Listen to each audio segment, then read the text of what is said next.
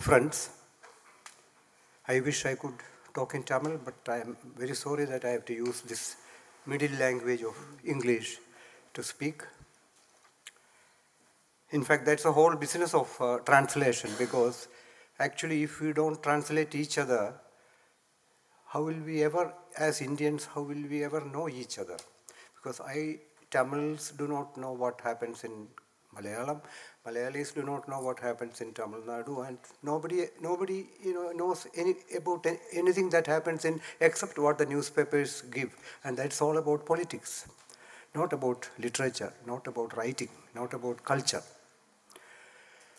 So I'm glad that the Tamil Nadu government, under the initiative of the Honorable Chief Minister uh, Thiru M.K. Stalin, has started this extraordinary project of intercultural, interlinguistic uh, connectivity and of Dravidian consolidation, of creating a what I think is described as a Dravidian ecosystem. This is for the first time, perhaps, in the history of the Dravidian movement that such a major initiative has been made to create a consolidated Dravidian personality. And I think it is very important in these times when there are forces, very evil forces trying to separate all of us, trying to dominate us, trying to subjugate us, trying to tell us that there is only one language, there is only one religion, there is only one culture. So I personally see this, the uh, Disha Thorum Dravidam project, as something that is a bulwark against such uh, tendencies, that it is taking us ahead of that. so my, I'll quickly move into, I hope I can finish it in about 15 minutes, maybe maximum 20 minutes, I'll, I hope to finish this. Uh, the, uh, the topic of my talk is uh, how translation, since we are talking about translations, how translation shaped a language, the story of Malayalam. This is the reverse of what Dishathoram Dravidam is doing because I am talking about how Malayalam translated from other languages and enriched itself and grew into a modern language. And it's a long process. And I'm very happy to do it here in the presence of translators, you know, like uh, of uh, Shailaja and uh, her sister uh, Jayasri is not here. These are the people who translated me into Tamil. I have many books in Tamil, and it is all thanks to them and to Vamshi, Vamshi publication in uh, Tiruvannamalai, and my dear friend Baba sitting here. so it's remarkable. So uh, let me enter this subject. I uh, enter the, I will enter this topic by saying that translations have played a game-changing role in the growth and development of Malayalam as a modern language. That is my primary uh, stance on this. I will briefly describe how it happened. Before I do that, I will also beg the forgiveness of serious historians here if there are if there is anybody here because i am not going to go into details in this 15 20 minutes. I am not going to go into details of how it happened. There are different theories about how it happened. I cannot present all of them here. I can only give a broad sweeping picture of how malayalam developed through translations into a modern language. You know, I am going back about more than a thousand years, more, much more than that. Malayalam, when Malayalam was in a linguistic limbo, when it was neither Tamil nor Malayalam nor the spoken thing, but it was a mixture of, uh, because after geography and other historical circumstances separated what is now Kerala from the Chera Pandya kingdoms and language also got separated. Malayalam also got separated from Tamil. Now there are people who say Tamil is not the mother language. There are people who say that Tamil and Malayalam grew up parallelly and all. I don't go, want to go into all those theories, but certainly Malayalam is a byproduct of Tamil. I, I have no doubts about it. so the language that existed for many thousands of years was a variant of Tamil the alphabet was rudimentary. Uh, if you have heard of the, which I'm sure all of you have, of the Sangam, uh, the, the, the, literary works of the Sangam period, that is more or less an example of the Malayalam that existed at that time, almost like Tamil. But what changed everything, the whole game changing thing happened with the arrival of Sanskrit. Sanskrit altered and enriched Malayalam in several ways especially in the matter of words, grammar, and source materials for poetry in the form of Sanskrit literary and spiritual texts. You know the Puranas, the Mahabharata, the Ramayana, the Vedas, etc. Everything came through Sanskrit into Malayalam. And Malayalam poets, if we can call that Malayalam, they were writing in a mixture of Malayalam, Tamil, and Sanskrit. That was the first evolution. And there was a man, a great poet called Cherusheri, who wrote the Krishna Gatha in a Malayalam that was independent of all this, which was almost like today's Malayalam, but that's a separate incident. But what concerns us about the whole business of translation is that around the 17th century, a scholar belonging to the so called lower caste, I don't, I, I don't think anybody believes in a lower caste, but in the so-called lower caste who had mastered Sanskrit and Tamil. He had spent a long time in Tamil Nadu before doing this. Decided to translate the Ramayana and the Mahabharata into Malayalam. That was a turning point. His name was Tunjatta Ezhuthachan. He is known as the father of Malayalam. He became the father of Malayalam by translating the Ramayana and Mahabharata transcreating, so to say, the Ramayana and Mahabharata into Malayalam. This is the first step, the first evolution, the foundation of modern Malayalam took place through an act of translation. He, he did not. Tra- by the way, Ezhuthachan means one who teaches writing. That is the meaning of Ezhuthachan. These two transcreations of Mahabharata and Ramayana became the foundation of a the, the foundation for a new Malayalam in which native Malayalam, Sanskrit, and Tamil elements were fused into that one. That is that was a change. For the first time, what can be called a standard Malayalam, standard within quotations, had come into existence. That was so. It was Ezhuthachan's decision to translate the Mahabharata and Ramayana that created the, that triggered the growth of Malayalam in the beginning. Another important achievement of Ezhuthachan in these two translations was that he evolved, he brought in a modernized alphabet. At that time, Malayalam had only 31 letters. I don't know how many Tamil has today. He brought in 51, Malayalam has 51 letters. He brought in 20 more letters into Malayalam so that he can accommodate Sanskrit words also. So Malayalam's alphabet grew. We had an enlarged alphabet of 21, uh, 51, uh, uh, 51 words. And that released Malayalam into a world of new possibilities. And what happened was these two transcreations, the Malayalam Mahabharata and the Malayalam Ramayana, became a hub, a model for further literary creation, especially in poetry. At that time, there was no prose poetry. That was the hub. Everybody looked to these two things for words, for structures, for usages, for characters, for everything. They looked to these two books. So that was how Ezhuthachan was called the father of Malayalam.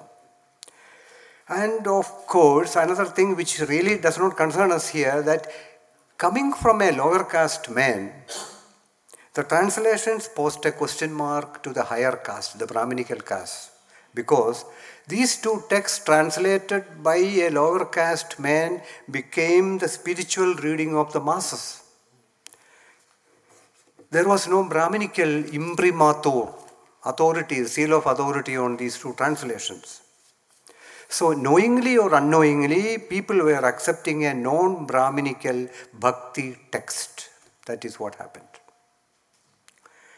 At that time, printing had already entered uh, Kerala. The Portuguese had, that is, we are talking about the 16th century. The Portuguese had come in, they had set up printing presses, and they had started translating Christian texts into Malayalam, opening up the, the path of prose we had no prose at that time except what people spoke to each other. There was no literary prose operating at that time.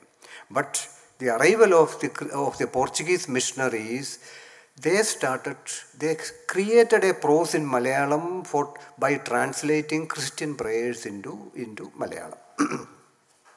As different from the Hindu spiritual texts, which are mostly in poetry, Christian spiritual texts uh, were in prose. Because you, as you know, the Bible itself is, is a prose piece and not a poetical piece.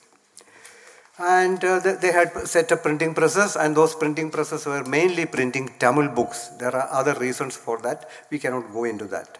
Then the Dutch came, and finally, you know, the Portuguese were thrown out by the Dutch, the Dutch were thrown out by the British, and in the 18th century, the British came, and that was the next turning point. What happened was the British contributed immensely to the birth and growth of Malayalam prose. That was the turning point, the key. Through their translations again of Christian texts like the Pilgrim's Progress, like the Bible into Malayalam. That was the first prose Malayalam saw. We, I mean, people are talking in prose, but there was nothing printed, not, not, there was nothing that was written in prose. If literature meant poetry. So these Christian tra British translations by uh, the um, translations by British missionaries of the Christian text like Bible, for example, brought um, prose into Malayalam's common knowledge. Also, a missionary called Benjamin Bailey, a very enlightened man, a product of enlightenment, uh, of European enlightenment, in my hometown Kottayam, he started a printing press.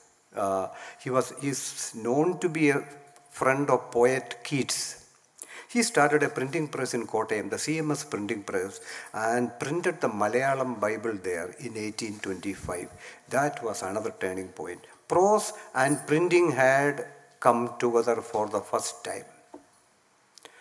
And as you know, and, and printing also restructured Malayalam alphabet. It made more, it gave it a shape, gave it a more uh, clearer form, etc., etc. Then came the publication of periodicals because once uh, the printing, the technology of printing was available and the alphabet was created, it was possible to publish periodicals, newspapers, magazines, etc., etc. in those days. We are talking about the 19th century. And Malayalam prose became a functional reality through this. Suddenly, prose had ended, and prose is the, is the basis of our communication. We do not talk in poetry, we do not uh, talk in verse we do not talk through songs, we talk through prose. And that came into full swing, full picture uh, for Malayalam. And so that all that started from the activity of translation of the Christian missionaries because they were trying to proselytize. Their intention was to convert people into Christianity. But people were ultimately converted to prose rather than to Christianity. That is what, what happened. They never expected this. Prose ended a secular phase actually. It was being used for to fight for independence, for example, to write novels, to attack the British, all kinds of things prose went into, into a different sphere.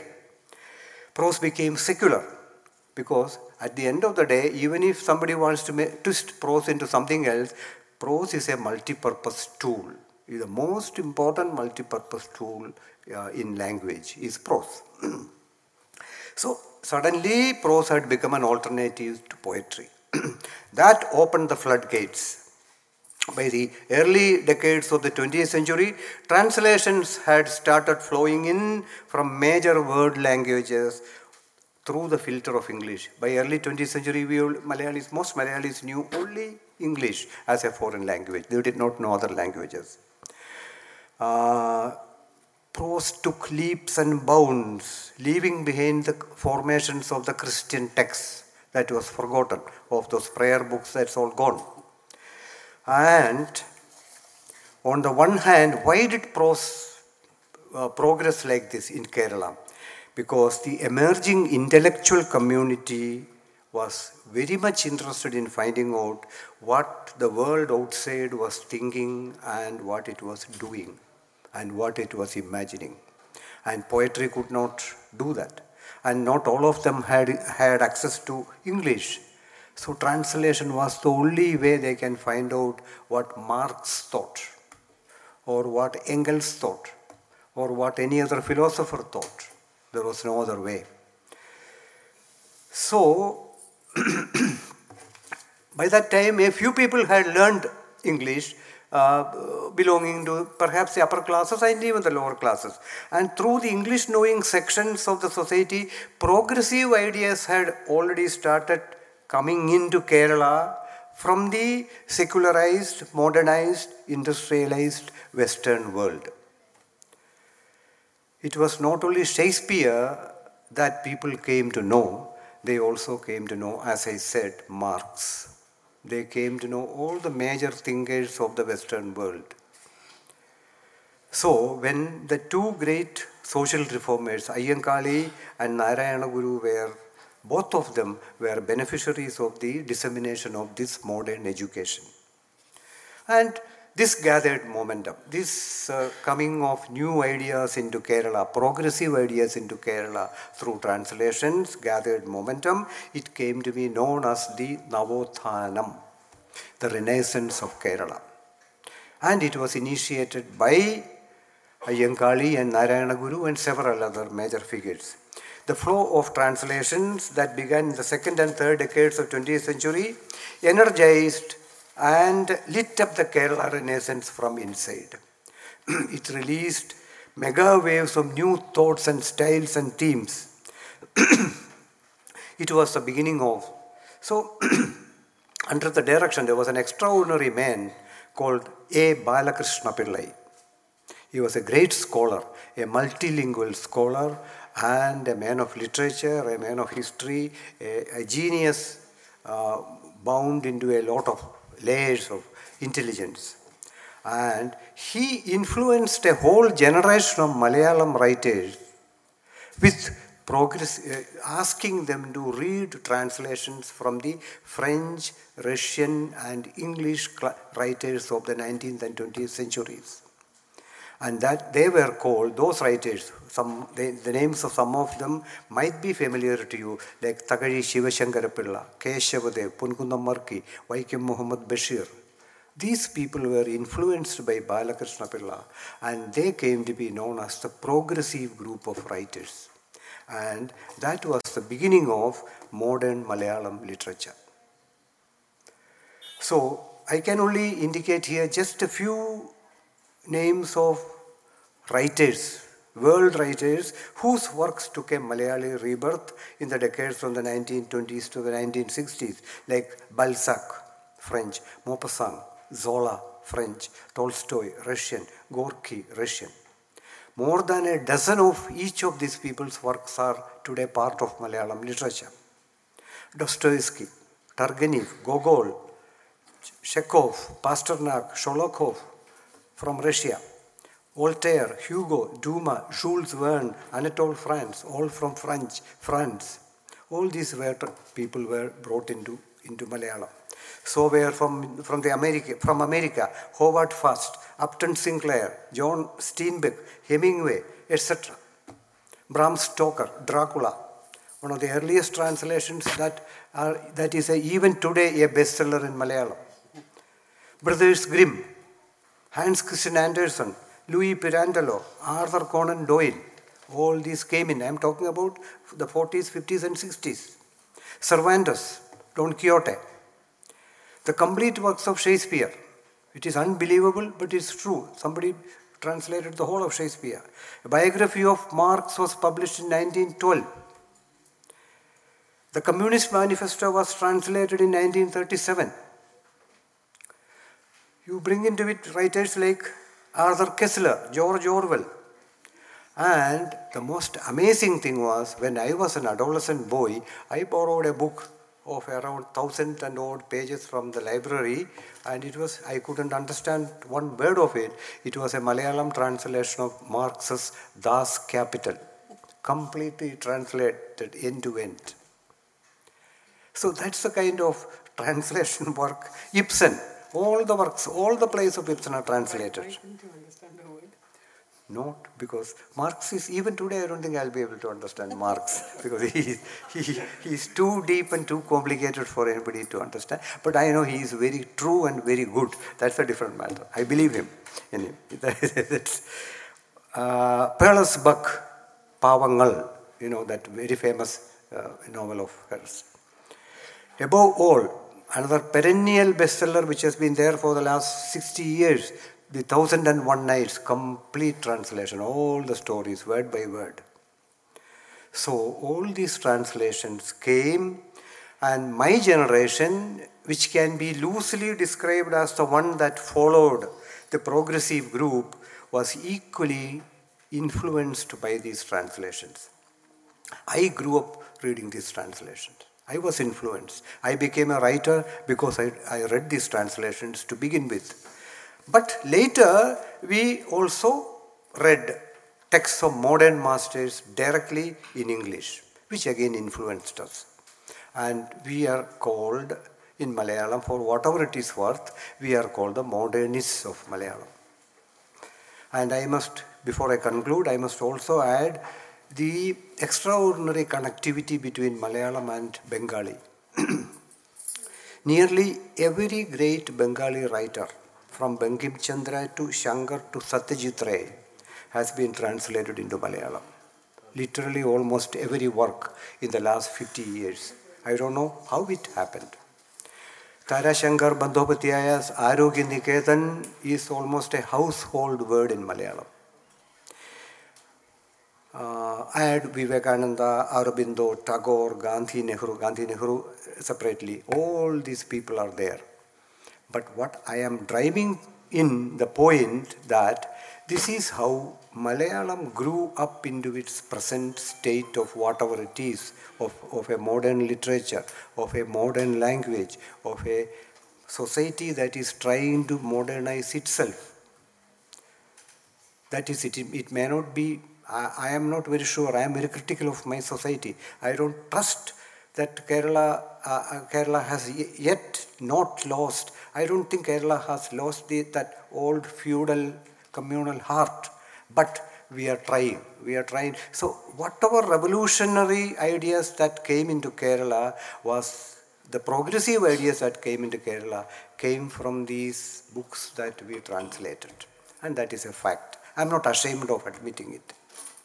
And we have in Malayalam almost every other major Indian language is represented in translation. Tamil, Hindi, Kannada, Telugu, Odia, Marathi, the whole lot is in Malayalam. And the Marquez, the process of translation is still continuing. Uh, Garcia, uh, Gabriel Garcia Marquez is any all his books are available in Malayalam and they are all perennial bestsellers. Paulo Coelho once said he was saying it jokingly at some book fair that he had more readers in Malayalam than all the other languages put together. Because you print 10,000 copies, it is sold immediately. He doesn't, he doesn't have that kind of readership anywhere in the world. Every Nobel, Nobel Prize winner is in literature, every Booker Prize winner is immediately translated. So, what I am pointing to is, is the fact that the Malayalam I am writing today in is made up of the vision of all these great writers of the world as much as of the writers who are sons of the soil. That is the Malayalam I am using. It is not, it is not a standalone Malayalam. It's a Malayalam we gathered from all over the world. As a writer, my talent is an offshoot of that treasure house that this language, uh, the translations created. Malayalis owe an immense debt to the literatures of the world for what Malayalis means I, including myself. We owe an immense debt to the literatures of the world for what we are today. That is the point. If we are modernist, if you are revolutionary, if you are progressive, whatever, whatever, this is all, it all came from all, from all over the world. It did not one day drop from the heaven. Nor did any religion or any caste bring it. Nor did any political party bring it. Nor did any ideology bring it. It is the vision of all the great writers uh, that brought them. And now, just one word about translations, and I think we'll, we'll close. Since we are talking about translations, I know how hard it is to translate. I, I, perhaps translators are sitting here.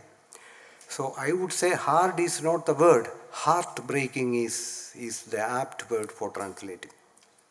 I have translated my own works into English and I have torn my hair and cursed my fate. It is so very difficult. Thereafterwards, I sought the help of brilliant translators like A.J. Thomas and Geeta Krishnankutty, and they became my saviors. My experience tells me that there is no final translation. Even if the author is doing it, there is no final translation. There is only an approximation. That's the word I would like to use. I don't want to say use the word compromise. There is only an approximation of meaning, feeling, and flavor. No language can be an, a substitute for another, nor can it be an equivalent to another. They can, but two languages can seek a deep connection. That is what I think translators do. When that connection is in place, the translators, translator can sleep in peace. I think that is what uh, happens. But it may not be exactly what the original thought, but that's it. So this is where uh, thing, I, I, I, I wouldn't want to go into the rest of some of these things. I will close with these few words. There are things about where translations, you know, the, the, the, the, the situation of translations coming into Malayalam, etc. You know, I won't go into that. But this is all I had to say. Thank you very much for listening to me patiently for so long. Thank you, thank you, thank you.